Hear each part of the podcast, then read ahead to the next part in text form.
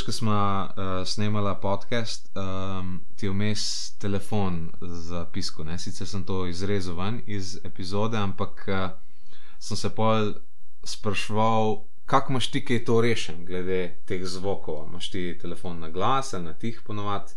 Večino časa imam potiho, uh -huh. ampak so pa izjeme. Pa glej, zdaj, ko sem to rekel, sem se spomnil, da pri večini stvareh, ko me ti vprašaš, ne, z vidika teh nekih organizacijskih, pa tako ti rečem.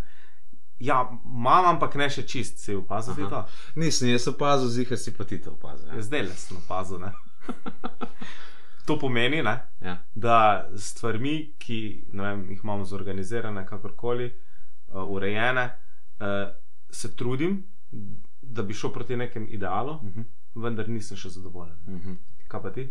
Ja, jaz sem uh, načeloma skoraj vse te zvoke si sklopil. Ne. Na telefonu, prej ko sem še tablico imel na tablici, na računalniku, praktično skoraj ničesar ni, uh, kar bi me lahko zvočno zmotilo. Veš, nimam, recimo, telefon imam na vibro vse čas. ne. Um, Ja. Na, na računalniku imam pa tudi vse te notifikacije izklopljene. Tudi recimo na telefonu nimam Messengerja, uh, nimam Facebooka na splošno, nimam notifikacijo od uh, maila.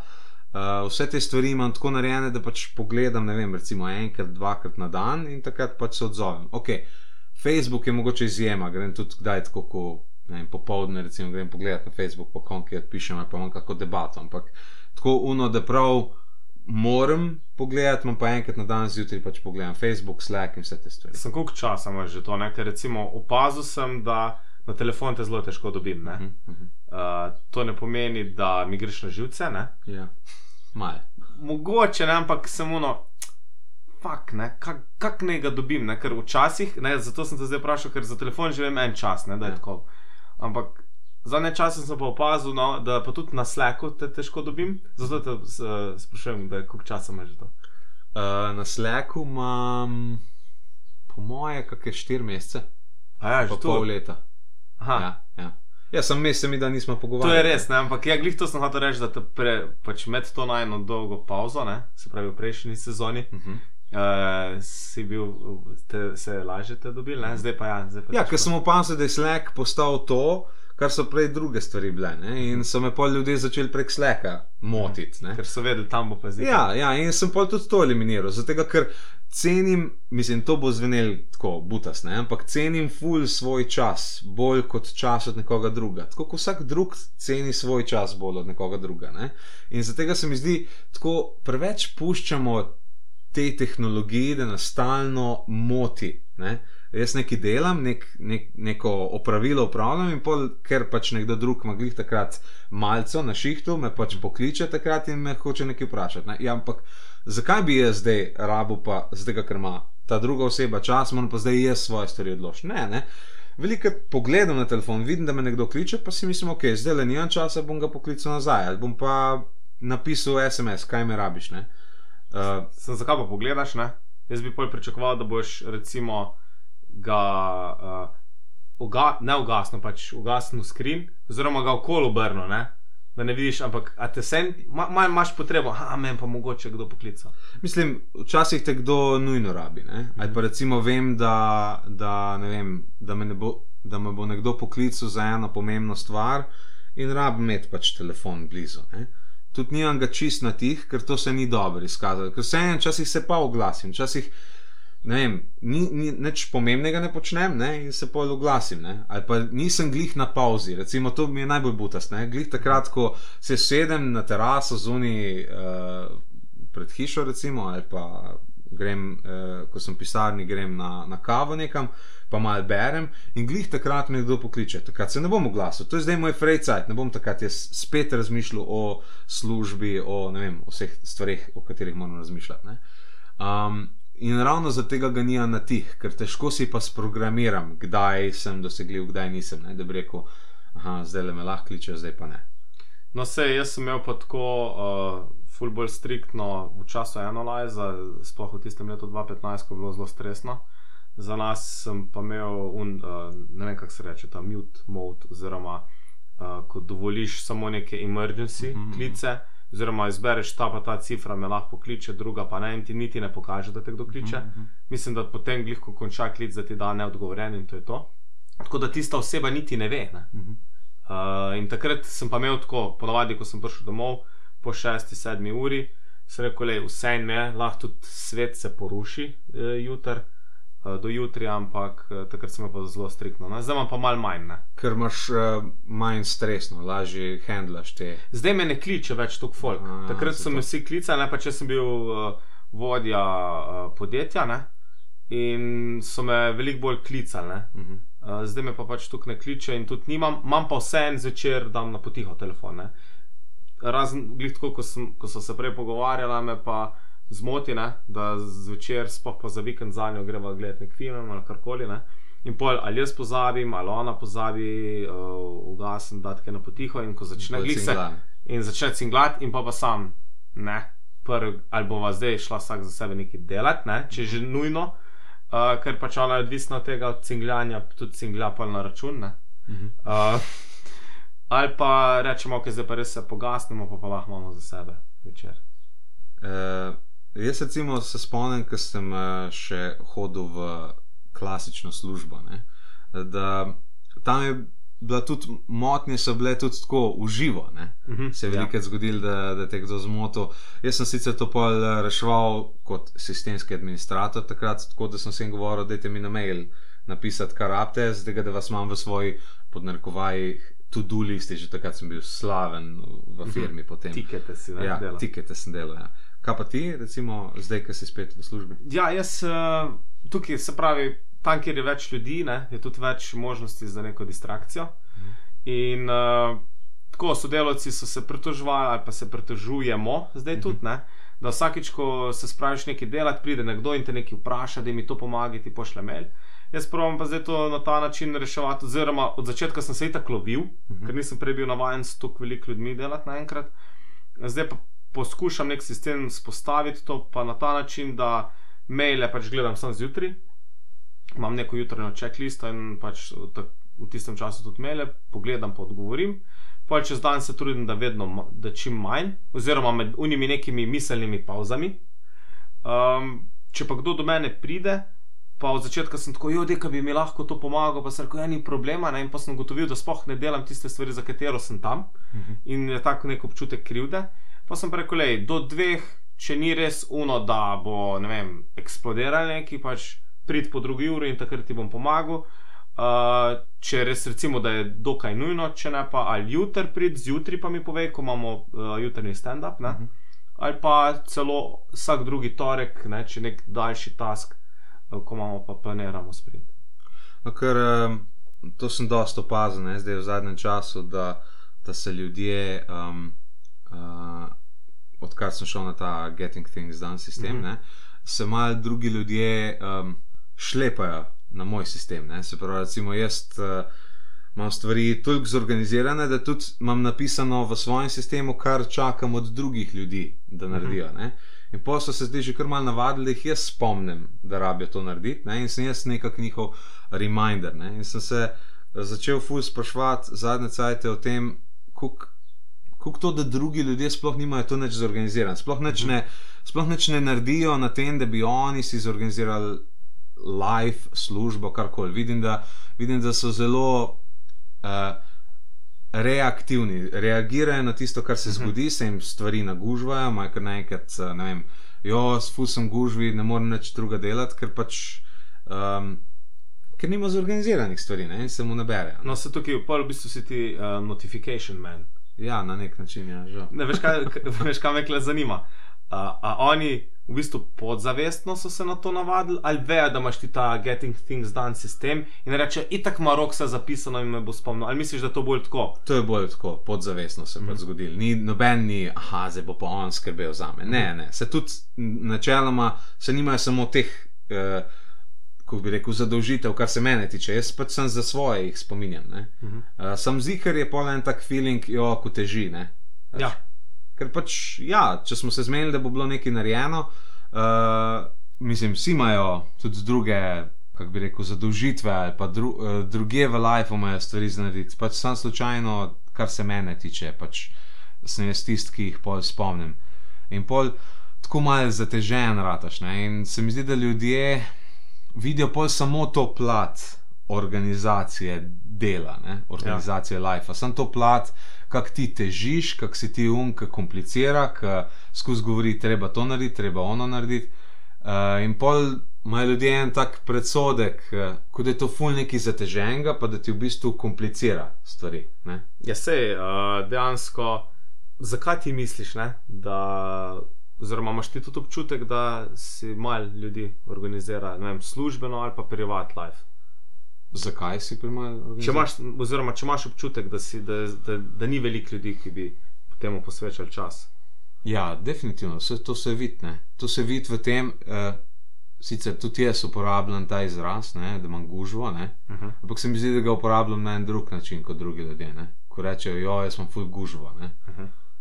Pa se mi zdi, da velikrat, ko ljudje rečejo, da imajo gužvo, gre samo za to, da so se jim stvari nabrale in zdaj, ker naenkrat morajo gasiti požare, ki jih niso za sprot rešvali.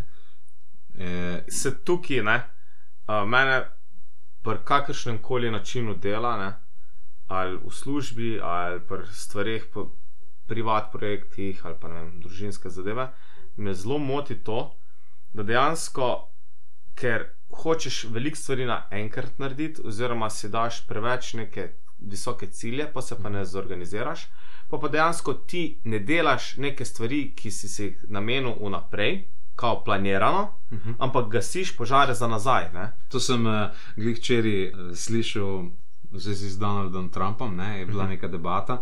In je en tip uh, je vprašal ostale v, v okrogli mizi, uh, če so prebrali njegovo knjigo Art of, uh, The Art of Deal ali nekaj takega, je naslov.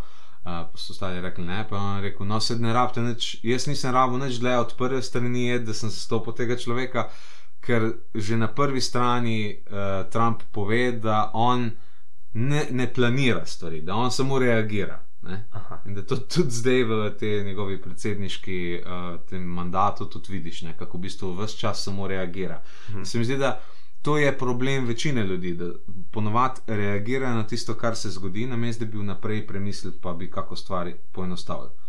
Um, kaj misliš ti, kaj je tisto, kar, kar je ključno, da, da si zorganiziraš stvari? Kaj, kaj so nekako osnovne lastnosti tega, da imaš zorganiziran sistem? kako bi rekel? Ja, pač prvo moraš sploh ugotoviti, ne, da nisi zorganiziran Mhm. in nekako uh, sprejeti dejstvo, da če se bo zorganiziral, da ti bo to dejansko pomagalo. Ne? Mhm.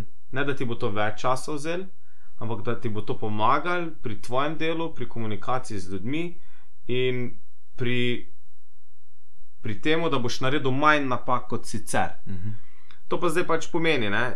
Uh, za začetek lahko recimo vsak za teden, recimo, ki prihaja, ne vem, v nedeljo ali pa kadarkoli kdo začne svoj teden, Mhm. ne, whatever, pomisli, ne, kje stvari moram jaz narediti. Ne? Zdaj, če so to enkratne, pa si naredi nek seznam in na ta način bo pač dal to ven iz glave. Ne, ne boš čutil unga pritiska. Ne? Jaz pač ponovadi, če ne dam stvari ven iz glave, ful čutim pritisk. Se to je zelo podobno temu tvojemu GTD, sem jaz nekako še ne sledim tej filozofiji, pa uporabljam pa veliko nekih elementov. Ne? Vse načeloma so vsi ti sistemi si Nezavedno, zelo ja. To je ena stvar, druga stvar je pa, če delaš neke ponavljajoče se stvari. Ne? Mogoče čisto na konkretnem primeru Aninem, ne? Mhm. uh, ko uh, moreš, recimo, kaj moram narediti za odpis uh, enih izdelkov v fizični trgovini. Ne? Se pravi, ona prodaja izdelke v neki fizični trgovini in enkrat na mesec oni pošljejo nek seznam, uh, pač tele pa tele izdelke smo prodali. Ne? Pa pa, ker to zdaj jaz delam, ne? Kaj moramo v bistvu narediti, da bo to uspešno. Ne? Se pravi, moram, uh, odda, prvo moram ustvariti naročilo v Shopifyju, pol ga fulfildam, ne? Mhm. uh, potem uh, moram ustvariti račun, moram ta račun poslati. In pol pa so pa recimo še variacije, odvisno od kera, ne moram narediti mogoče še e-račun ali pa ne vem, še nekaj. Ne? Mhm, mhm. In to ponavadi pri zadevah, ki se ponavljajo, jih itak pač konstantno updateš, ne? ker se vsakič rečeš, aha, Uh, kaj sem zadnjič že pozabil, Aha, mogoče bi bilo pa to fajn, da umestim na checklisto, oziroma da če si opazil, da neko napako več čas delaš, ne jo pač umestiš in se pač izogneš po, potem te napake. ne. Mhm. Hkrati pa se izogneš tudi temu, da boš pozabil ne, stvari. Recimo, jaz sem zdaj tukaj izpostavil dve ne, uh, zadeve, da se moraš zavedati, pa da moraš nekako to nekam spraviti na nek papir ali pa ne vem, v nek app, uh, na nek seznam. Uh, misliš, da sem kaj pozabil? Mislim, kje so še sestavine, ki bi kle zraven pač sp- spadale? Se pravi, uh, da se zavedaš, pa da pol spraviš na, v nek sistem, ali je to na papirju ali uh, na računalniku. Um, Zatem rabiš še vestno slediti temu sistemu. Ja. Ja. To se mi zdi zelo pomembno, ker to dvoje, kar ti praviš, to vsi ljudje naredijo enkrat na tri mesece, enkrat na pol leta ali pa enkrat na leto. Uh Mhm. -huh. Nekdo, jo, šit, tukaj ima stvari, mora si jih spraviti na papir in si jih spravil na papir in pol jih kluka. Ne? Ampak pol, ko je tistega seznama konc, ne? ali pa ko je nekje na dve tretjine že uh -huh. zaključen. Uh, Nehajo delati po tem seznamu, ker itak so nove stvari, ki bi jih mogel na seznam napisati. ne. Ja. Ker ni en tak odnos je do teh stvari, kot da se bo to kdaj končalo. Se nikoli ne konča, dokler ne umreš, se ne konča Tako. to, da imaš še nekaj za narediti, pa še nekaj, pa še nekaj. Razen če živiš, ne vem. V... Pa ne, Ne, ne konča se, ne, ne more se se. tudi, končati. če živiš na drevesu. Ne? Ja. Moraš reči, ok, zdaj zjutraj. Najprej moram hrano odviti, Ja. ja. pa moram to, ono tretje. Ja, ja, Poj pač bi se bilo fajn pariti. Ja. Ne, ko si razlagal, sem začel razmišljati o tem, kako sem jaz sploh prišel uh, do tega, da sem začel organizirati stvari. Ker ljudje danes, ki me poznajo, ne, si vsi mislijo, da ta človek je frik na to, ne, Mhm. fuljerat ima sisteme. tako, Ampak nisem bil vedno tak. Jaz sem bil, jaz sem bil zelo nezorganiziran človek. Ne. Se ti spomniš? Ja, šoli? se spomnim. Ja, uh, spomnim se, ampak mogoče bi kle že kar dodal neko svoje mnenje, kaj si mislim. Ne? Zakaj jaz to počnem, Mhm. Pa verjetno tudi ti. Ne? Ti si verjetno spoznal, da ful teže funkcioniraš. Ne? Oziroma, da konstantno nekaj pozabljaš, ne? ker v bistvu ti povem, zakaj. Ja, mislim, razlog zakaj je zato, ker hočeš nekaj narediti. Ne? Mhm. In takoj, ko hočeš nekaj narediti, vidiš, da če hočeš to dobro narediti, ker smo mi dva, oba dva taka ma malenkost perfekcionista, ne, Ja. um, pa vidiš, da ne moreš dobro narediti, brez da imaš en načrt, da to narediš. ne. In to, in to je ena taka snežna kepa, ki se spremeni v en plas. Ne, ko vidiš, aha, tukaj moram zorganizirati, pa moraš še ta projekt zorganizirati, in se to poje kopiči in ne gre drugače, kot da splaniraš. Sam, kar se ful uživo spomnim še iz časa, ko, jaz, ko si ti že imel, recimo, malo tako bolj pošlihtan te stvari v glavi, jaz pa še ne, ko smo bila uh, skupaj v teh pizdunih, na tem društvu, um, pa sem sploh začel delati v mladinskem centru. Sem tam, tako zelo banalen primer. Ne, eh, tam smo imeli eno infotočko, kjer, si, kjer smo vsi rabili uh, oddelati določeno število ur uh, na tisti infotočki, ki, ki je služila tem, da je bil tudi fot, fotokopirnica, bila pa podobne stvari. Ne. Večino časa sem delal. uh, V klubu, pa uh, organiziral koncerte, pa te stvari, ampak mogel sem pa določen del časa posvetiti temu. Bila je pa ena punca, ki je bila tam zaposlena prav zato, da je vodila to infotočko. In jaz sem glih prišel takrat, enkrat, ko je ona prišla in sem jo pozval, ki je pa ful zorganizirana Mhm. oseba, in sem jo pozval, kako si je počasi sistematizirala stvari. In je recimo neke določene banalne zadeve, razumeš, kot je recimo. eh, Vedno, ko daš fotokopirca noter stvari, če ti nekdo prinese knjigo, kako obrniti tisto Mhm. knjigo, je vedno en, isto vprašanje, se vsakič pojavlja. Mhm. In je ona si naredila ene take slike, da je vedno samo pogledala slike, točno vedela, kako mora obrniti, in si je poenostavila en zelo tak brezvezen proces, ki je vedno vzel 20 sekund, je pa kar naenkrat vzel sem še 3 sekunde. Ne? Mhm. In to je pa naredila na vseh področjih. Recimo, imela tiste kuverte tako lepo zložene, da je vedno, ko je rabila ta prava kuverta, je takoj našla. Vse stvari na tak način naredila. In tam sem enkrat prvič tako videl eh, odbliz nekoga, ki si je tako zorganiziral zadeve. Pa na banalni ravni, ne, fotokopirnice, ampak vse posod lahko to narediš. Ne.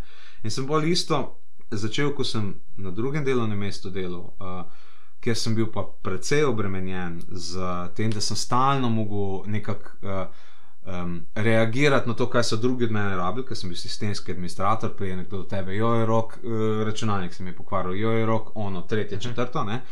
Sem pol s časoma opažal neke vzorce. Ene stvari se stalno ponavljajo, ne, kot si ti govoril, da je pač treba nekako si z, eh, zorganizirati stvari. Ne, uh, da, da recimo je vedno, uh, jaz, sem, jaz sem bil zadolžen, ne glih področje sistemskega administratorja, ampak bil sem zadolžen za to, da sem arhiviral fotke, ki so jih naredili na terenu, so s fotoaparatom šli na teren, mhm. ker so pač, to je bila. Uh, Projektantska arhitekturna firma, in tako naprej. Ne? In so hodili po terenu slikati ta gradbišča, da so imeli za projektno dokumentacijo. Ne? In vedno je prišel pol nazaj s tem fotoaparatom in sem jaz rabu na strežni gor arhivirati slike, da so bile backupirane in tako naprej. Ne? In ponovadi so pol rabili te slike za peč na neke CD-je. Ne? Prinesel te slike, pa rekel, da mi zdaj to za peč na CD, zato da bom imel za projektno dokumentacijo. Uh -huh. In najprej to zgleda tako, da on mi je prinesel sliko, jaz sem jo shranil na, na disk in pol. Uh, pa me je poklical, rekel, da je ta pa ta projekt, poišči tam pa tam informacijo, pol mi je en drug javil, drug podatek, ki sem mogel na, na CD gor napisati vse, kodo projekta, ime projekta, katera faza projekta je bila uh, in tako naprej. In sem pol s časom, ker sem videl, da se ta ista.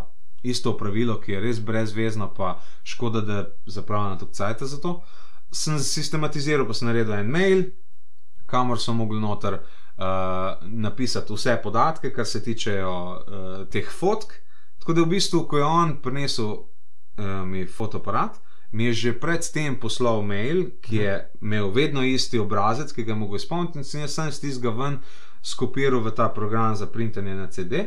In sem imel stvar narejeno, in sem nekaj, kar mi prej vzelo, recimo pol ure, sem skrajšal na 5 minut dela. Ne? In sem ja. pa lahko 25 minut nečemu drugemu posvetil. Ne?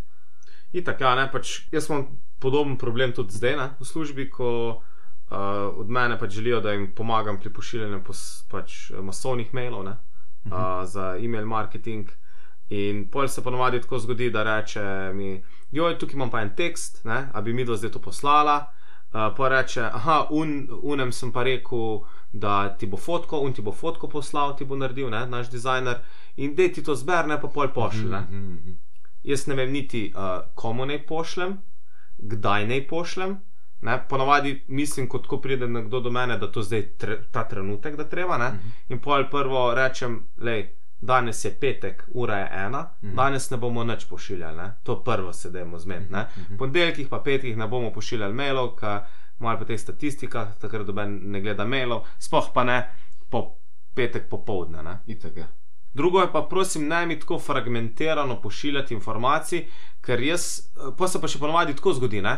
Jo, pa smo zdaj un tekst spremenili, da uh, iz unga stavka odstavka vzam tisleven, pa še tole zraven skombineri. Uh -huh. Sorry, le. Jaz ne vem, kaj bi rad. Ne? In kaj sem naredil? Naredil sem nek template v Google Spreadsheetih. Se rekel, le, mi imamo v našem mailing sistemu imamo, imamo template, ki je lahko sestavljen iz teh sekcij, te so obvezne uh, in jih ne moreš spremenjati, uh -huh. te so obvezne pa si lahko zmišljuješ po svoje, te pa so neobvezne, pa so opcijske, če želiš na, na mhm. drug način imeti oblikovano. Ko se boš ti odločil, odločila, kaj bi rada sploh imela, tukaj noter, da so osebino. In hkrati mi pošlje še adremo, ne? oziroma če že imam jaz tiste maile, mi lepo reče, da to gre pa za tale segment, če pa ne, mi pa v takem formatu, v treh stolpcih pošlje podatke o naslovnikih in that's it. In pol ti bom pa jaz povedal, kdaj bova mi dva to poslala. Uh mhm. -huh. In to je ta prvi korak sistematizacije. Ne? Ker kjer je pač takoj se pojavilo vprašanje, zakaj ne bi oni tega sami delali. Lahko to delajo sami, ampak najprej moramo iti čez to. Ne bo bilo reda, ne? če ni. Tako, ja, prvo demo prek mene, pa en ta sistem skupaj, da se folk navadi pol bom pa rekel, evo, zdaj pa lahko podobno že sam narediš tukaj pa tukaj. S tem, da spet moram neke omejitve dati, da mi polne cele baze ne zbrkajo. Ne? Taki, taki. Uh, na ta način. Ne? In to recimo me zelo moti, ne? ker ni, nisem za te stvari. Ne? Tudi pridejo, ne vem, da prosim, uh, to smo se v bistvu prej pogovarjali. Ne? Ljudje preveč jemljajo ene stvari za samoumevne. Uh -huh, uh -huh. In mislim, da je prvo pravilo je, ne, ali pri organizaciji, ali pa nasplošno je tudi moj splošen nasvet oziroma spoznanje ne, pri odnosu med ljudmi, nobene stvari ne jemljete s samoumevne. Ne. Ker to pač pomeni, da se ti na neki nanašaš, oziroma da delaš neke račune brez krčmarja. Uh -huh. uh, bi rekel. Ne. To pomeni, da če ti si odgovoren za neko vsebino in hočeš postati na, naš, na naši spletni strani, in jaz pač to za tebe naredim, si ti odgovoren za vsebino.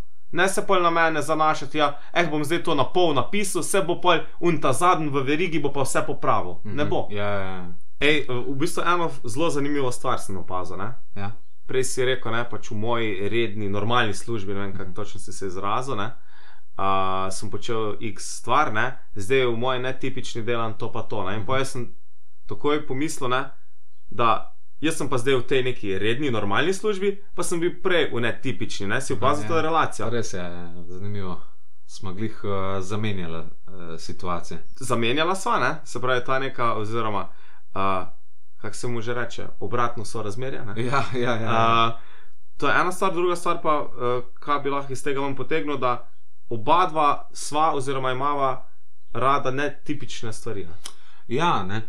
To sem, se, to sem se tudi že sprašoval o tem, kako v bistvu smo oba dva, um, kljub, kljub temu, da se pogovarjamo, da ja, to, to, bi, bi rabili vsi početi, pa bla bla bla.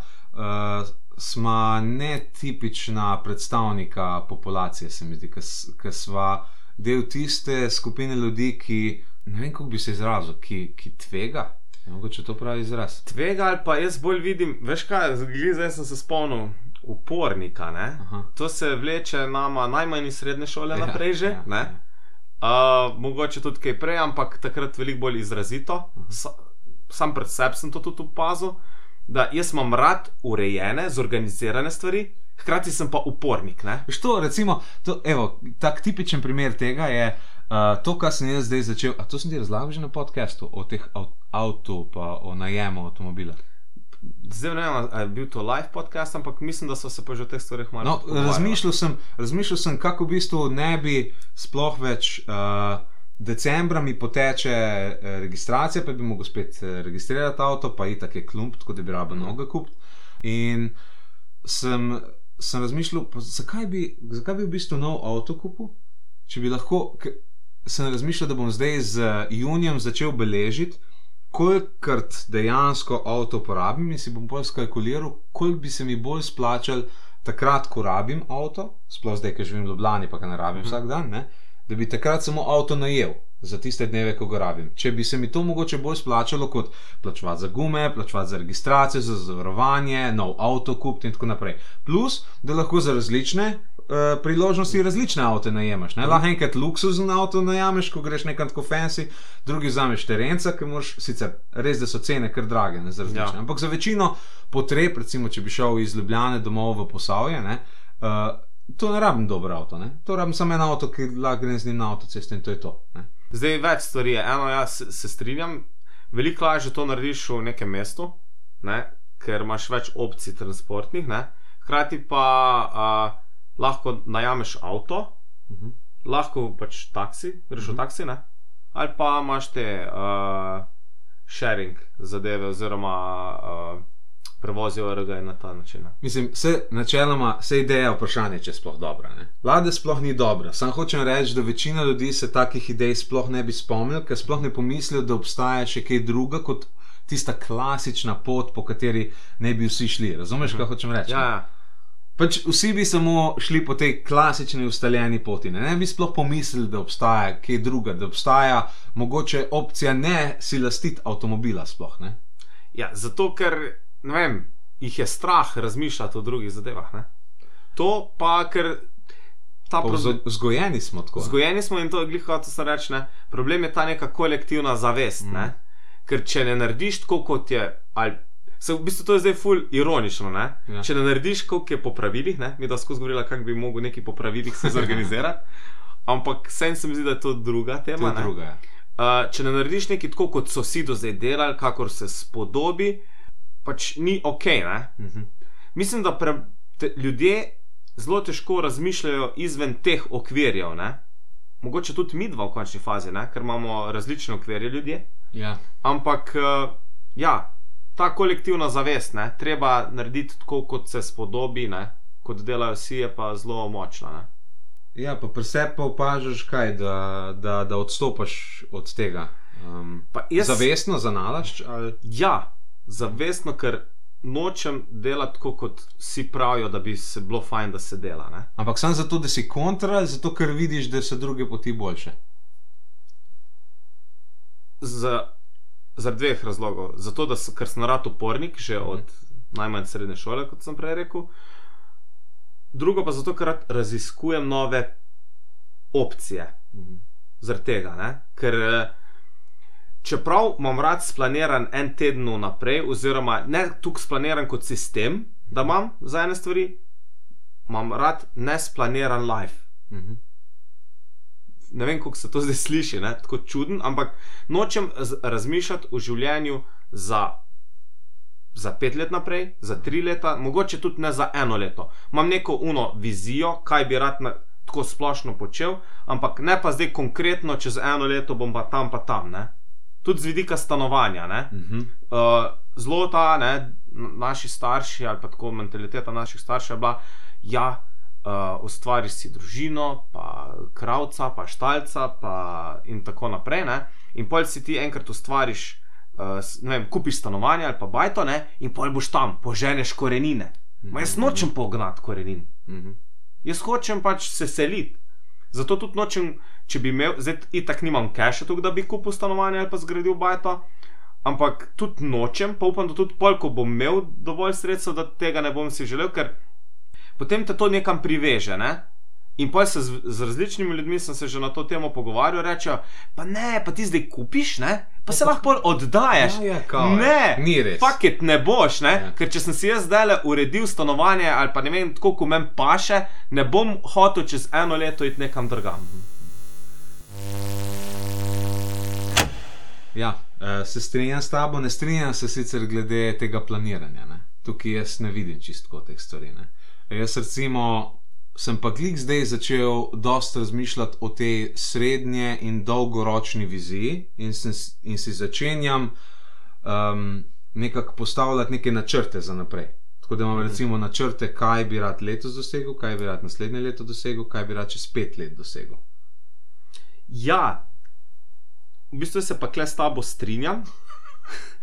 Fora je v tem, da jaz imam tudi takšne cilje, ampak zdaj, kar se bo zgodilo čez dve leti, nočem zdaj začeti planirati. Ja, ampak moraš začeti zdaj planirati. Sam eh, ne planiraš po standardni poti. kako bi rekel. Jaz, Mogoče, moj, ja. cilj, moj cilj ni ostati uh, vse čas, na, to se strinjam s tabo. Mhm. Treba iti naokoli po svetu, treba kaj videti, kaj, kaj ti svet sploh lahko nudi. ne. Um, živeti, jaz bi fud rad nekoč živel v enem od teh vele mest. To se mi Tudi zdi. jaz tudi Ja. identično. Ja. Ne, mogoče pa je tako, ok, tudi dolgoročno planiram.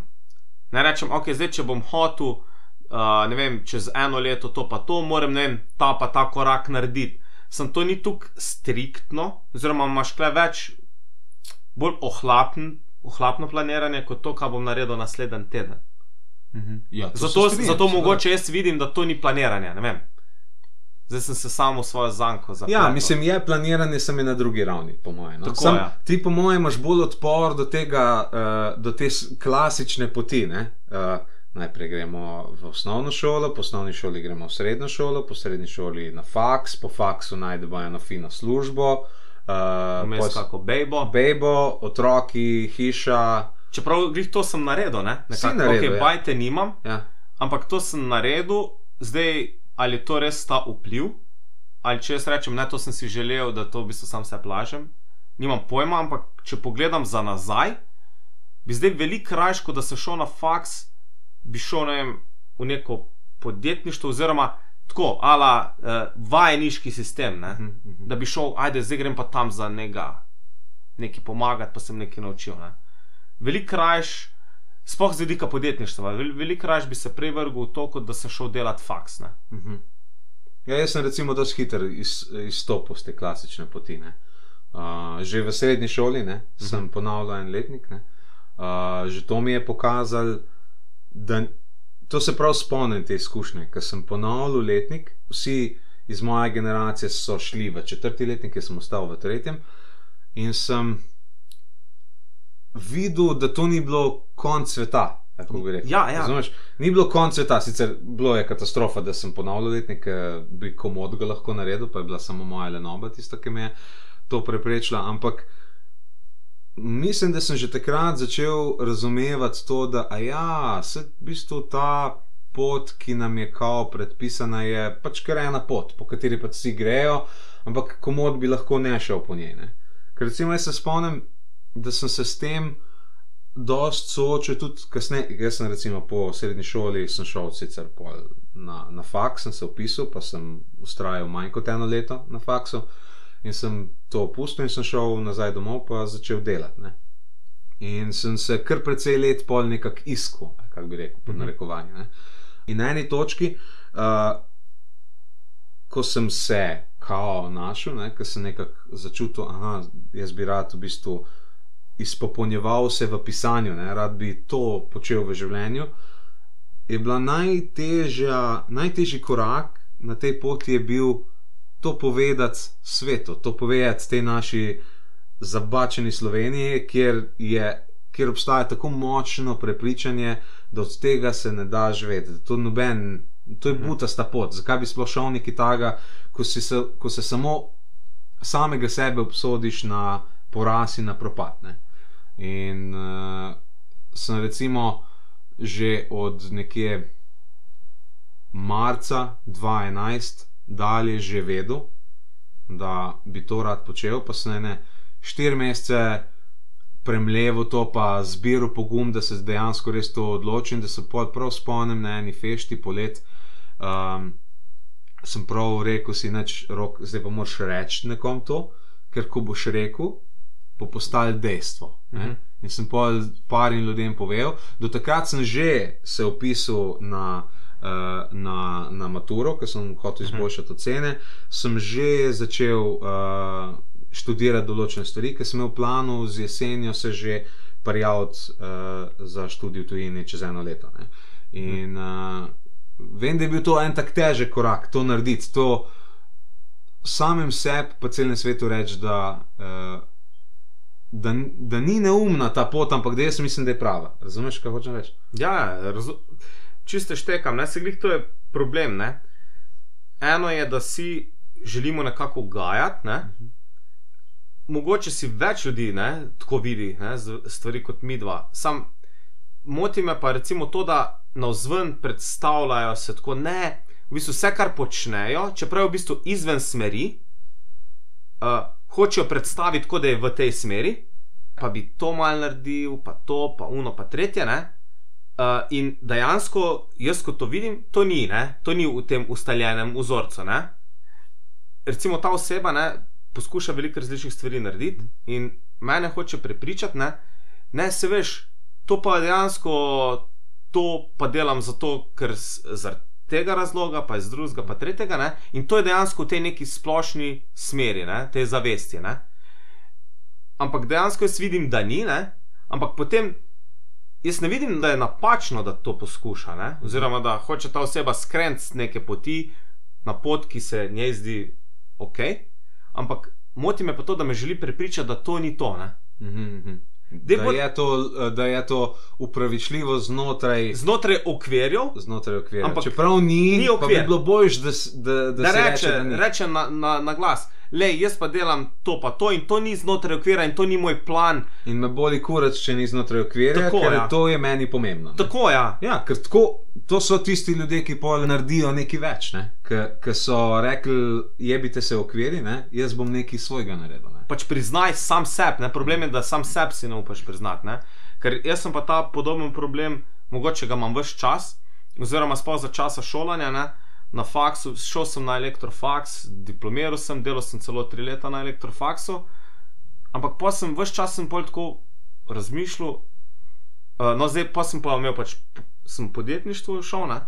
Uh, hkrati pa zdaj pa sem ne, digital marketing manager. Ne? Mhm.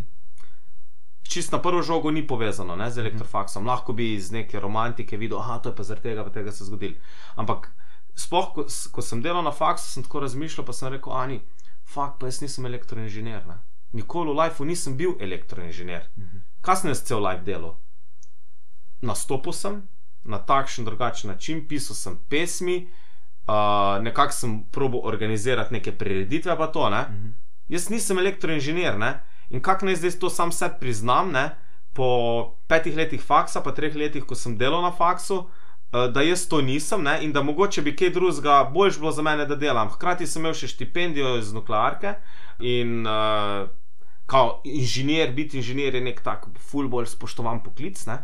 Zdaj pa moram jaz reči, jaz nisem v bistvu inženir. ne.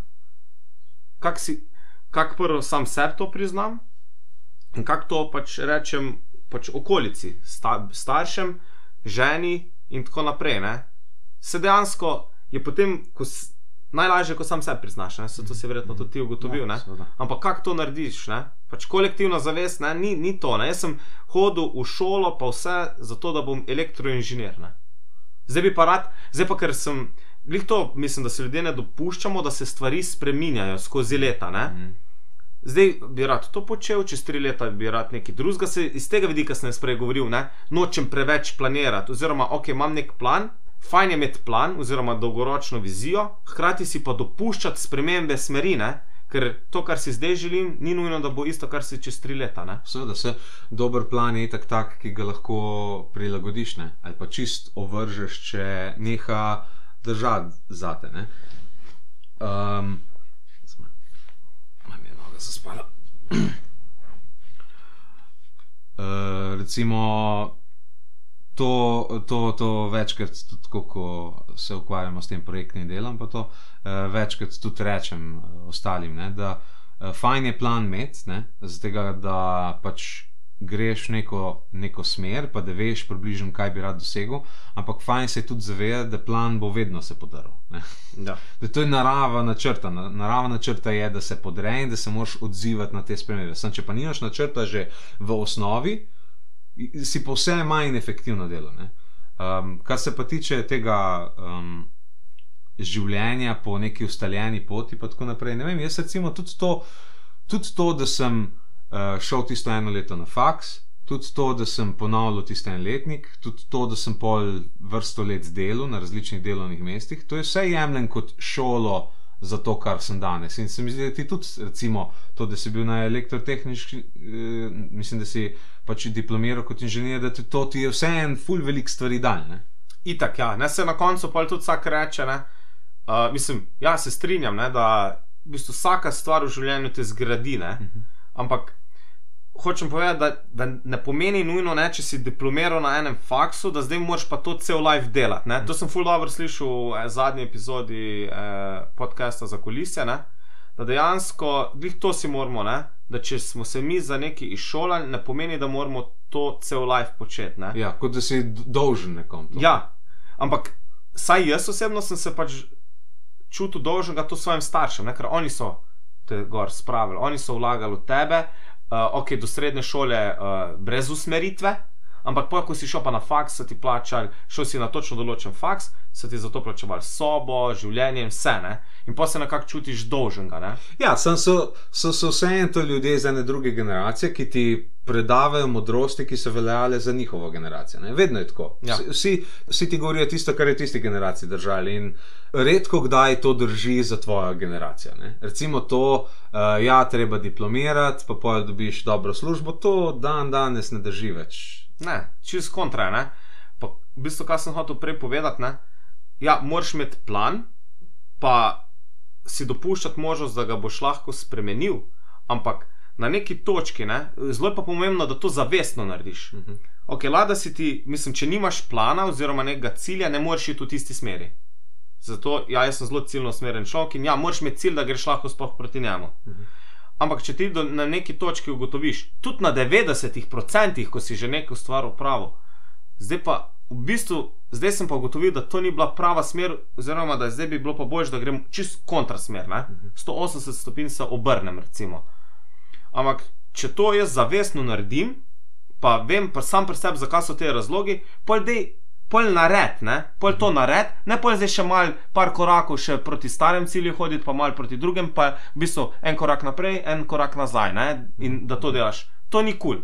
Če, si, če si v neki prepričan, pa ok, nared to rigorozno, odseki, pa obrni, ne? ne pa neki na pol. Ne? Kako se ti, recimo, ukvarjaš s tem vprašanjem, kar se tiče tvojih otrok? Vsi, ne, verjetno so naši starši isto, ja, nočem isto postati kot moji stari. Ne? Ja. In jaz isto tako razmišljam. Mhm. In zdaj, jaz ne smem, tudi ne, doskrat se zgodi, da starši nekako svoje frustracije zdravijo čez otroka, oziroma svoje cilje hočejo, pol, ki jih niso v mladosti dosegli, pač čez otroka. Ne. Mhm. Bolj se vprašati, ka, prepoznati neke želje, pa talente od otroka, pa ga probat usmeriti v tisti. ne. Pač itak otroka moraš usmeriti, oziroma ga ne usmeriti, spodbuditi. ne. Mhm. Če vidiš, ne, ne vem, moje tamali se ful kaže, ful rada pleše. Ok, kul, cool. a bi rada šla ti na plesne? Ne? Ja, bi rada šla, kul. Cool. In tudi, ko je prvič šla, je uno ful pol z odporom, ne veš, on strah, pa Mm, ful ja. je veliko folka. In uh, je bila edina, ko je šla ven, ne, se ful jokala, je šla ven. Ne? Mhm. In pa sem jaz rekel, ok, zdaj, kaj bom zdaj naredil. Ne? Vem, da si želi, ampak ne moreš pa prisiliti. ne. Sem sam rekel, le zala, ni problema, ne? niti treba in noter, lahko gremo zdaj le domov. In, in je to to. Ne? In če pa hočeš, pa, pa se zdaj odloči, ali hočeš iti noter ali ne, če ne gremo pa pač domov, le doben te ne sili. Ne? In je šla noter. Ne? Mhm. In jaz vidim, da ima ona nek talent, oziroma bolj veselje, ne, trenutno do tega. Ne. Zdaj pa to treba spodbujati. Zdaj pa, če gledamo pa širše, ne, ko smo se prej pogovarjali, da oba dva bi se rada v tujino preselila. Ne. Mhm.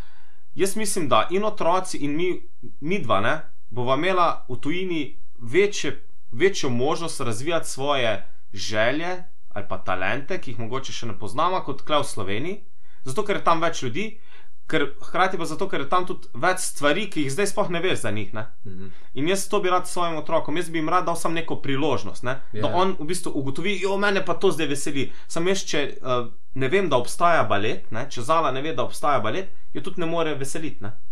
To je res. Ja. Ampak kaj, pa, kaj bi se zgodilo, če bi Zala takrat, ko si jo vprašal, te rekla, ne, uh, gremo domov. Pa bi rekel, mogoče bi dal naslednjič, ne, ko bi rekla, ja, pa bi res rada šla še eno priložnost. Mhm. In ok, pa bi pa rekel, le, le če te je strah, bomo probali čez en let, ne, moraš Mhm. očitno dozoreti. Je pa kontra, kar se je pa tudi Mhm. zgodil, ne. Ja, ful bi rada hodila na plesne, ne, plesne so vsak ponedeljek. Ok, hod. Zdaj, če si se odločila, hod, ne. In pol, ko reče, ne vem, ja, danes pa ne bi šla, ker se ne morem popovdne igrati, ne. Zato, ker dejansko gre direktno iz vrca in pol te plesne so popovdne, oziroma pride domov ob šestih, ne. Mhm. In pol pa treba iti že počasi spat. Ne? In zdaj je razlog samo zato, ker se ti zdan ne more mali igrati popovdne. Ne? Je ne, zdaj ti si se odločila za to aktivnost, zdaj bo tukaj ustrajna. Ne? Mhm. In pač tukaj pol poskrbim, ne? ok, zdaj pa to je moja naloga kot starš, ne? Itak sem jaz bolj lahko ustrajen kot ti, ne? ker se še razvijaš od odraslega človeka, ne? z neko osebnostjo. Je tukaj, ne? Je pa spet pol moja naloga, ne? da ne smem pa zdaj to terati do naslednjih 15 let. Ne? Mhm. spet itak je neka točka, ko spet nekje lahko pride, ona reče: Veš, meni pa to sploh ni več kul, cool, jaz bi pa rada čist neki drugega v lifeu delala. Ne? In takrat, ko ona da neke tehne razloge, ne? pa le rečeš: Ok, če ti to ni, pa pa deli neki drugega, ne? na ta način. Ne? Pač jaz pa moram zdaj, ko si ti vprašal, moram poskrbeti, da bo ona zdaj to redno hodila. Ne? Moram pravočasno iti iz- službe, oziroma moram se zmeniti do- doma z nekom, da jo bo pač pelal. Ne? To pa zdaj moja naloga. Ne? Ja, ampak eh, no, tukaj, eh, tukaj se spomnim, ker je moja sestra, ki je bila tako mulčša, je tudi hodila na citre ne? Mhm. in je pol po ene, pa ni doma več vadila in tako naprej, in po ene pol leta je tudi čist minil. Zagrablje je zaradi tega, ker so ene njene sošolke Mhm. hodile na to, in minilo je zaradi tega, ker se ni dal to delati. Ampak vem pa, da doma ni noben spodbujal k vaji, Mhm. konkretno. Noben se ni ukvarjal s tem, koliko velike vadla. Ne?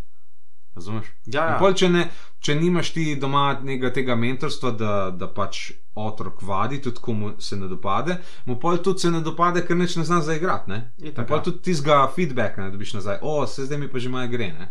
In se težko naučiš tega, pol, da rabiš fuj se pomata, da pol nekaj dobrega nastane. No, se jaz recimo se glih glede zale, pa Lili, ne, bolj Ja. zdaj zale, uh, s temi vprašanji tako dnevno ali pa tedensko skoraj srečujem. Ne. Ona ful rada, ne vem, barva ali pa slika. Jaz pa nočem, da smetim ne, po stanovanju, ne, Mhm. ali pa s plastelinom. Ne, Ja. ne mi zdaj umazati, glih, ali sem jaz posesala, ali Anja posesala, da je prosim, ne. Ampak glih na ta način probam razmisliti, ne. Ker na ta način glih lahko ubiješ veselje in talent. Oziroma, ne, ne talent, sej tak talent moraš razviti, ne? ampak to veselje. Ne? Mhm. uh, kje je zdaj, ne? kdaj jo moram spodbuditi, oziroma kdaj moram jaz iti spet iz svojega komfort zona ven, ne? ok, dejmo. Ne? Ali pa na zadnje je bilo tako scena, da je full hotla laufati po stadionu, ne? smo bili tam. mm, Prvo so se igrali otroci na, na igralih, pa, pa je začela laufati. ne. Šla en krok, drugi krok, ne. pa sem videl, ok, ne. Po, pa sem šel pa z njo laufati, zato da sem ji pokazal, lej, spodbujam te. Ne. Ja, ja, ja, razumem. ja. In to so tako ful banalni primeri, ampak mislim, da glih kaj lahko starši največjo napako naredimo, da ubijemo neko veselje do česar koli že pač otroku, glih zato, ker se pač nam takrat ne da. Mm. Ali pa večkrat se nam ne da. Sej v bistvu otrok ne pokaže samo enkrat nekaj. Ne? Mm. In če ti prepoznaš spet nek vzorec, retrospektiva, aha, ne, a dej, kako bi pa jaz lahko to spodbudil. Ne? Ti ne, ti ne. A bi lahko ti naredil svo, eno svojih čudovitih tranzicij? Jaz bi bil zelo vesel. A govoriva o prehodu? Ja, ja, ja. prehodu. ja prehod. Segway. Ves čas se pogovarjava ne, o tem, uh, kako treba nekaj splanirati, pol služba. Ne? Ja. Jaz pa mislim, da si treba tudi kaj prostega časa. Bravo, odličen, odličen prehod na debato o prostem času. A ja, to imamo zdaj? Ja, to je zdaj na programu. Ne, Prostega časa. prostega časa. Ne? Ga imaš sploh kaj? Ja, veš kaj, zadnje čase um, zelo malo. Uh, zdaj smo imeli to premiero ne, tega Feniksa Uh -huh. in do premiere je bilo res tako na gosto. Ne. In je v zadnjem mesecu pred premiero sem že prav čutil, da že kar težko diham. Ne. In sem pol, si rekel, rok, pa ti si čist pozabil si Fred dneve dati. Ne. In sem si pol odredil um, v torek. Po vikendu, ko za vikend smo imeli vedno neke intenzivne vaje, v ponedeljek je bilo treba še kaj porihtati, v torek si zdaj vzamem frej dan. Ne? In sem tako imel, kar prav v koledarju napisano, ta dan ne delaš. Ne? In sem prav tako planiral, da sem si stvari na kak drug dan dal. In to je laufal do premjere, ne? Uh -huh. po premjeri sem pa nekako dobil občutek, da zdaj so se pa stvari sprostile. Ne? Ampak niso se res, ker zdaj se pripravljamo na naslednji nastop, ki je za. Smo se uvrstili na regijski nivo dalje, in bi zdaj radi prišli na državni nivo. Govoriš o Linhartu. Tako. In se je treba pripraviti na to, plus da nam je ena od igralk se poškodovala nogo in zdaj urmo dupleto za to vlogo, in je to kar precej naporno. In ker sem v feelingu, da sem premjero dal mim in da sem zdaj v, v ker ponovadi si, ne, po premjeri si malo bolj sproščenem delu leta. Ne, Uh -huh. Um, sem pa kar pozabil na te frej dneve. Ne? Sem mislil, da bo dovolj tako, da se bojo pač sami od sebe pojavili frej dnevi. Ampak se ne, ne. In sem zdaj že ne tri tedne bil kar skozi v, v pogonu in sem par dni nazaj, sem imel že prav tako, no, spet prav težko sem dihal. Jo, kar skozi je nekaj, ne morem sploh si vzeti nobenega cajt in se pa pogrunto. A Ja, jaz rabim frej čas. Ne? In sem si pol odredil, tudi včeraj sem imel en dan, ki sem ga celega imel samo zato, da nisem več delal. Nisem od jutra do večera imel nobene naloge. No, nisi nič delo, kaj pa si počel? Um, malo sem bral, malo sem uh, bil zunaj v naravi. Um, tisto, kar pa najbolj počnem takrat, je pa, da igram igre, ne? oziroma specifično igram ponovadi Minecraft. Ne? Igrce, hočeš reči. Igre. To ni isto. Pa po mojem, doben, kdo uporablja izraz igre? Ko rečeš igre, kaj se grete? The Hunger Games. Ma to je, to je um, razločitev, ki so jo v Jokerju izpostavili. Ne? Pač igrice so te bolj enostavne igre, igre so pa te igre, ki so kompleksnejše narave. Ne? Ampak ok, to zdaj je tako bolj za, za ebance. Ja, itek da je. Ne? Ampak se, tudi, ko se s folkom pogovarjam, pa včasih jaz hočem ta termin, ne? igre. Ne? Kak je? Je ker igrice je tako tak uh, žaljiv pojem za nekaj, kar je zdaj že tako kompleksnega, da ima, recimo, če kako sodobno igro odigraš do konca, ko imaš na koncu pa tiste kredice, tako kot v, v filmu, ne, so kredici tako dolgi ali pa še daljši kot pri filmu. Ker imaš to res ekipe po 100, 200, tisoč različnih ljudi, ki je delalo v različnih segmentih te igre, da je na koncu nastala. To ni več nekaj, kar je nekdo doma za te ta, ta velike igre, ni to nekaj, kar je nekdo doma uh, v garaži naredil v Frejcajtu. Ja, pa imaš pa na drugi strani indie igre, ne, ki so pravno to, da nekdo doma v Frejcajtu. Ne, pa sej uh, se strinjam, sem pač lažje, jaz uh, takoj vem, ne, zakaj gre, ne, če rečeš igrice, ne, računalniške. Ne. Ampak dobro, s tem, da tudi niso samo računalniške, ne, ker jih imaš na konzolah. Ne. Ok. No in katere so te igre? The Hunger Games. Ne, eh, klju, eh, ključna, glavna, ki jo igram, eh, je Minecraft. Pač to Mhm. igram zdaj že od, um, od jeseni 2012, že igram to igro. To je zdaj kaj? Pet let. Že pet let. Ja. Veš, v prejšnji uh, epizodi ne, Ja. sem jaz poimenoval ne, eno gen generacijo, ne, oziroma ta Ja. z- izraz je zelo. Ja, milenici. Milenici. Ja. Predtem je bilo Generacija X ali Y. Y, ne, meni se zdi. Ne. No, A Ni to isto, milenici pa Y. veš, pa ne X je prej. X je pred Y. Itak. Ampak mislim na milenici pa Y, da to, To je eno in isto. Mi da nismo več generacija X, mi da smo začetek milenice. Tako ja. Ne. No in veš, kje je, pa sem pa zdaj našel termin, je pa naslednja? Katera? Minecraft generacija. A ja, res? To je v knjigi The Fourth Transformation, omenja in uh, sicer mislim, da jih še na mal na en drug način re, uh, poimenuje, ampak reče, da to so v bistvu Minecrafteri. Kao, da je to ful bolj primeren izraz, oziroma tem avtorju se ful bolj zdi. Kaj kot ustvarjalci. Kot ustvarjalci, oziroma da živijo v nekem navideznem svetu že Aha. bolj na ta način. Ker je v bistvu knjiga The Fourth Transformation Mhm. in govori o virtualni resničnosti. Fourth, kot četrta. Ja, Aha. eh, četrta digitalna transformacija. Aha, aha. Kaj so pa prejšnje? Ja, prva je v bistvu tekst, Aha. uh, se pravi, da smo lahko računalnike začeli uh, komunicirati z njimi tekstovno in Aha. tukaj dejansko je ta od IBM-a DOS, takrat Mhm. prišel, to je leta 1970. Pol uh, druga je GUI, je Apple, ne, ko je dal ven Guji grafični umestnik. tako, Graphical User Interface, je leta 84, ko je dal Apple ven uh, Macintosha. Mhm. Pa pol uh, Microsoft skopiral, pa Windows je naredil. Tako, ja. Mhm. Pol uh, tretja je um, Touch, ne? se Aha. pravi, najprej smo lahko uh, tekstovno komunicirali z računalniki, potem drag and drop smo vlekli v miško, pa smo lažje v bistvu s prstom. Ne? Mhm. In tukaj je spet Apple, ne? ko je dal iPhone ven Mhm. 2007. In četrta se pa zdaj dogaja, pa virtualna resničnost. Mhm. Se pravi, immersion, da si. Tako, in tudi to o tem pove. Aha. Koliko ti veš o Minecraftu? Vedno več, kadar se s tabo družim, Mhm. sam nekaj ne raziskujem, pa tako, recimo, ko kakšne knjige ven, uh, slišim, to je pa to. ne. Recimo, če bi se tvoja zala začela, uh, če bi začela Minecraft igrati, kako bi se na to odzval? Uh, mislim, da pozitivno, glede na to, kako si mi ti predstavil Minecraft, pa kako pač trenutno v njem. Se pravi, spodbuja neko kreativnost. Ja, uh, ampak fajn je, da tudi ti veš nekaj. Če bi recimo uh, Zala začela to igrati, uh, um, da tudi ti malo poznaš to igro, ker je tako, ne. Je lahko ful kreativna, lahko je pa tudi ful um, zasvojljiva. ne. Uh, Ma ima tudi svoje nevarnosti, ne, ta igra. Zato je tu kumulcu tudi igra, ki je tako narejena, da te pač te, Mhm. te, te potegne notne. Um, res pa je, da za razliko od drugih takih iger, ki te potegne noter, te ta ful uči en, ene kreativnosti, enega um, odpiranja nekih spektrov, da, da si inovativen, pa uh, enih čist uporabnih znanj noter pridobiš, ki so uporabna tudi v resničnem svetu, kot je recimo programiranje, um, vezja, električna in podobne stvari, vse v Minecraftu. Prav, vezja ali pač samo neka bulova uh, logika. Ali. Uh, ne, prav veze lahko narediš. Najprej eh, bulova, to misliš, to, ta if, and, pa to. Ja, ja. ja, najprej to, pa pa lahko iz tega delaš prav logične komponente. Mhm. La, delaš.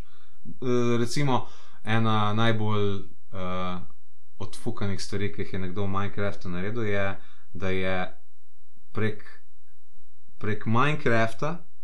Um, v Minecraftu je naredil en telefon, velik, tako ene. Uh, če en blok, ne, v Minecraftu ena kocka je kao meter, krat Mhm. meter, ne, kao, uh, je pol ta telefon bil velik, ne vem, ne, 40 metrov krat ne vem, 20, ne, kako bi rekel. Mhm. Uh, in na tem zaslonu gor je on projiciral sebe, ko je s Skypom se pogovarjal z nekom prek svojega telefona, uh, prek Skypa komuniciral z nekom drugim. Tako da je v Minecraftu noter njegova slika bila v živo projicirana Aha. Na zaslonu v Minecraftu. Razumeš? Mhm. Ne? S pač tuk kvalitete pixelov, kot ima pač Minecraft. Mhm. Um, to se da pač v Minecraftu narediti. Programirati, da ti v bistvu um, prenaša uh, slike, sliko na tak način. Lahko narediš noter kalkulatorje, lahko noter musko delaš, vse kaj svašta. no.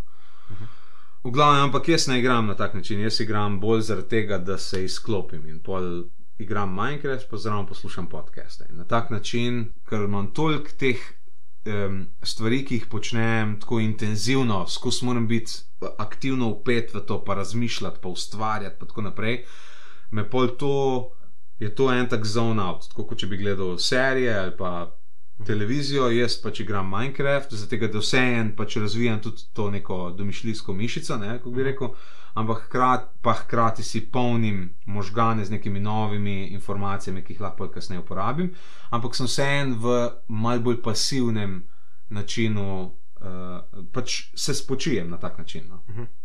No, recimo včeraj si rekel, da sem imel en tak dan za ja. prosti čas. Uh, kako izgleda tvoj idealni dan za sprostitev in ali je to včeraj bil? Idealni dan za sprostitev je tak, kjer me noben ne zmot, uh, se ne rabim ukvarjati z drugimi ljudmi, ker se vedno rabim ukvarjati z drugimi ljudmi, to je nekako narava mojega dela, da vse čas se ukvarjam s tem, kaj drugi rabijo od mene. Um, kar si ne bi želel, ker to ni nekaj, kar pisatelji počnemo. Ne? Ampak žal moram vse druga početi, sam pišem. Ne? Um, tako da idealen dan je tak, kjer me noben ne rabi, ali pa naredim tako, da me noben ne more dobiti. Ne? In da v tem dnevu uh, lahko, da, da ga lahko preživim tako, kot si želim. Da, da ni nobenih drugih ovir. To ne pomeni nujno, da bi Minecraft igral. Lahko bi bilo tudi to, da grem v hrib, recimo, da grem na pohod ali pa nekaj. To je tudi dober, prost, prosti čas, ne preživeti. Uh, sem da pač ni, da ni teh uh, obveznosti do drugih ljudi, pa nekih teh o, o, nalog, ki jih moram početi. No. Pa si splan splaniraš prosti čas? To je problem. Ja. Uh, za druge stvari imam full plan, za prosti dan pa nimam plana. Uh, in zdaj, zdaj si malo tako razmišljam o tem, ampak ne še narejeno, da bi imel tudi za Frey dan, se ne da bi imel plan, kako bo izgledal Frey dan, ampak da bi imel recimo na dneve, ko sem full preobremenjen, da bi takrat, jo, ko bi rad zdaj to počel, pa bi si to nekam zapisal. Ne? Da bi bolj takrat, ko pa imam Frey dan, pogledal ti se znam, pa rekel, hej, grem dan sto počet. Ne? Ker čas se ti pol zgodi, imaš Frey dan, pa pol dneva fukneš stran, sem zato, ker nisi, nisi nič konkretnega imel splaniran, da boš počel. Ne? Grem pa kdaj, recimo se zmenimo z jasmino, vem recimo dva tedna naprej, aha, takrat bom imel Frey, pa gremo takrat na hrib. Ne? Sem to mm -hmm. pa pol si splaniraš, ja, kak dan, dva prej narediš načrt. Nekaj res, recimo, kar sem zdaj na zadnje naredil za prvomajske počitnice, to je bilo, mislim, do četrtka do torka. Mm -hmm. Sem pa rekel za, za familijo, ne? to zdaj ni pač moj idealni pač dan za sprostitev, ampak preživljanje prostega časa s familijo. Kar je tudi zelo pomembno. Zelo, zelo pomembno. Sem pa v četrtek, prvi dan zjutraj, rekel, zdaj bomo si pa splanirali. Uh, pa bom povedal prvo, zakaj pa, pa kako smo to naredili. Zakaj? Zato, ker sem ponavadi za vse dopuste, pa fredneve, s, ki si jih nisem splaniral, sem pa na koncu tistih dni, dneva ugotovil, da nisem več časa s familijo preživel, oziroma da zelo ne, na nekoristen način smo preživeli čas. Mm -hmm. Jaz sem bil vse čas za kompom, ker sem gasil požare za nazaj, recimo, mm -hmm. zdaj pa fino, ker te doben ne moti, lahko nekaj za nazaj narediš. In ugotovil, da, se, da bi lahko bolj koristno ta čas preživeli skupaj. Ne? In sem, mislim, da ne vem, ali je to bil tudi mal pod tvojim vplivom, da so se, ko so se prejšnjič malo o tem mm -hmm. planiranju prostega časa, mislim, celo malo pogovarjala naredil eksperiment. Pa sem rekel, ok, v četrtek zjutraj, po zajtrku, zdaj se bomo pa vsi klele, smo se v sobi usedli, nekaj mi dva mava ta scrumboard. Mm -hmm. Z mulci. Z mulci, ne.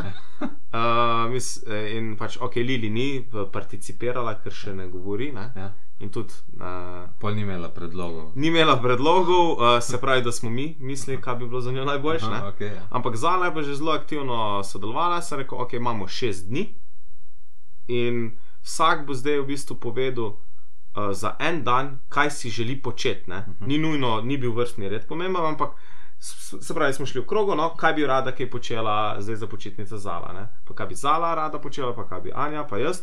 Oziroma, ali je to stvar, ki uh, se tiče direktno prostega časa, ne? ali pa ne vem, bi bilo fajn, da se v tem času pač porihta. Ne? In smo si pač tako povedali, ne vem, uh, bi radi šli na bazen, uh, pa ne vem, gremo na nek pohod, uh, treba bo trava pokositi, pa tako. In smo lepo te listke gor napopali, kao backlog, ne? tisti, ki zdaj že veste, kaj je to skram. In uh, potem smo rekli uh, vsako jutro, ne, ok, danes bomo pa to počeli. Ne? Pa malo smo gledali vreme, ne vem, takrat je v bistvu petek full dežval, boš da gremo zdaj bazen, na bazen, pa bomo šli en drug dan, ne? ko bo lepo vreme na pohod. In smo te listke sedevali.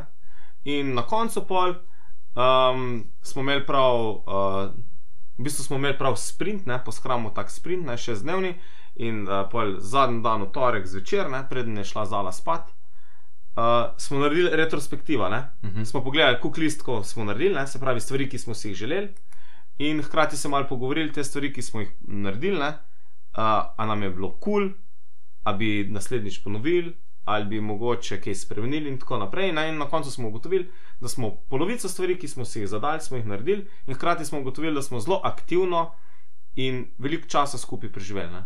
In sem bil ful ponosen na sebe, ne, ker da, zato, da nisem spet za, za kompom preživel še z dni in počel neke svoje side projekte, ne, kot tudi Synapsa. Imel sem tudi Synapsa napisano za šovnovce, uh -huh. pa jih mislim, da v glihu tistem času mi jih ni rad narediti, uh -huh. ker sem dal pač prioriteto družini, ampak sem ful ponosen, ker smo. To je bilo takrat, kot prvega, pa drugega. Ne? Tako je, oziroma je bilo od 27. ne bil. Ja, ja pa do prvega. Do, do, tako je. Ja, ja se, se, se spomnim, ker takrat nisi bil dosegljiv. Ja. ja. Sem tudi razumel, da za to. Ne, in uh, sem bil pač ful vesel, ne, oziroma mm. osebno, mende, ne prvič, ampak nisem čutil, uh, nisem imel občutka krivde, da se nisem bil z družino. Razumem. Ja. No, to je en tak zelo dober dokaz tega, kako je v bistvu uh, planiranje ful dobra stvar, ne? ker ja. v bistvu ne samo da tebi koristi, ampak tudi ljudem okoli tebe koristi in uh, lahko z primerno dozo planiranja, ne, lahko človek eh, živi bolj kvalitetno življenje, kot pa če si ga ne planira. Sploh, ne. Ja, ne se strinjam, ker uh, itak, da Anja je sicer že navajena, ne, uh -huh. da je mhm. vsako stvar tako hoče narediti, tudi za pakiranje uh -huh. za dopust. Uh mhm. -huh. Ampak na začetku se je še pač zjutraj takrat malo unosmejala, ah, spet bo neki, ne. Kaj, ne, lega te njegovi listki. Ja. Ampak pa na koncu smo bili vsi bolj srečni in zadovoljni. Ne? Ampak ko sem pa to povedal spet sodelovki, ne, jo, Martin, boga tvoja žena, ne? ti si res kontrol freak. Ne? Ampak se mi zdi, da, da tako kot se je rekel, to je nam, naši familiji je to zelo koristilo. Ker če ne bi Anja cel, cele te počitnice bila na Facebooku, bi vesela, pa se pogovarjala s svojimi strankami, jaz bi pa tudi za nazaj neki popravljal, pa tako ne. Kaj pa ta pomisle glede tega, da ubiješ spontanost s tem? Uh, to, je, to se večkrat ne, se mi pojavlja v pogovorih z ljudmi, ampak ne, ne, je ne. Zato, ker tukaj je, pre, v našem primeru bi ubil to, da bi čas sabo, s, skupaj preživel, ga ne bi. Uh -huh. uh, je pa spontanost, seveda, tako kot dejansko kreativnost. Ne, uh -huh. To boš ti znal, pa mogoče bolj povedati. Ne? Da, da postaneš kreativen, moraš full delati na tem. Mm, mm. In po mojem, tudi za spontanost, moraš ustvariti priložnosti za Seveda, spontanost. Točno to. To se mi zdi pomembno. Ja. In mi smo šli, mi smo si rekli, ok, jaz sem si full želel, da gremo na en hrib. Pre, predlagal sem, da bi to bila, uh, da bi bil bohar, mm -hmm. ker še nisem bil. Ampak na koncu smo šli, uh, ampak bolj je bilo primarno, da gremo nekam na en hrib, da se hodi vsaj eno uro, eno smer. Mm -hmm. Na koncu smo šli na, na listo, ker smo spontano ugotovili en dan prej, pač s sosedi, da grejo oni, pa smo rekli, ok, super, gremo skupaj. Evo, točno to je. In na koncu, eh, čisto je bilo, to je bilo neplanirano in so se tam mali tudi družili, pač ko imajo tudi otroke, skupaj so se imeli fajn tam mali in na koncu spontano je bilo tudi to. Mi nismo vedeli, pa, ali bomo gor jedli uh, kosilo, oziroma hoteli smo jesti. Uh, gor kosilo, pa je imel pač ta kolega seboj stvari, se pravi, to je bilo za mene spontano, ker nisem vedel, da bo on samo prenesel, ker se nismo nadzmeli. In tudi, ko smo šli domov, smo mislili, da bomo šli full prej in da bomo doma jedli, smo šli pa neko pač restauracijo, nekam kosnanju, že en cajt hotel pelat. No, vse to, ne? to si dobro povedal, da za spontanost je, tudi, je treba narediti prostor. Ne? Moš ustvariti priložnost. Mm, mm. Tako da ja. O tem smo se pogovarjali, preden smo zdaj v tretje to šla posnet. Ne? Da. Stali ne vejo. Se vem, se zna, zato sem pa povedal. uh, da, da to planiranje ne, ima preveč negativno konotacijo in pol si. s- Ljudje se ga ponovadi nočejo pač lotevati, ker pol izpade, nočejo izpadeti kontrol friki in uh, ker mislijo, da jim bo to preveč časa vzelo.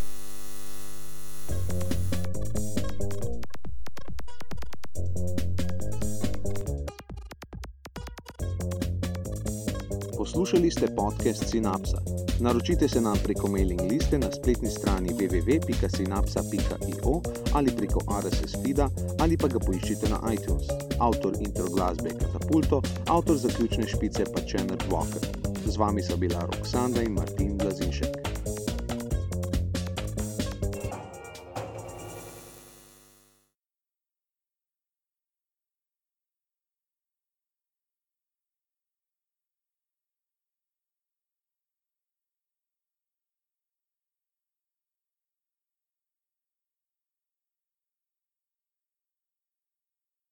Konc je vedno problem. To moramo nekaj pogruntati glede tega konca. Veš? Se pravi, da, da, da ne bo Kovačeva, ko bila vedno bosa. Ne? Kaj? Kot to sploh pomeni ta, ta fraza. Ja, da tudi mi dva si moramo čeklisto glede tega narediti, kako narediti ta konc. Ne? Ja, pa se ostale stvari imamo, sem ta konc je vedno ja, problematičen. Očitno imamo vedno probleme s koncem, se pravi, moramo nekako narediti, kako bo konec. Ampak kaj, kaj Seveda. pomeni to, da Kovačeva kobila ne bo ostala vedno? A ja, zato ker Kovač za vse druge kobile Poskrbi za svoje, pa poskrbi ne. za svoje, pa ne. Ja, In pa- mi dva vsem ostalim nalagamo, kako treba čekliste. In da, Aha. jaz sem prej govoril retrospektiva, pa če Mhm. si ugotovil, da se ena stvar ponavlja, je pač probaš pol urediti, mi dva je pa ne. ne. No, bomo do naslednjič to razrešila. Ne? Upam.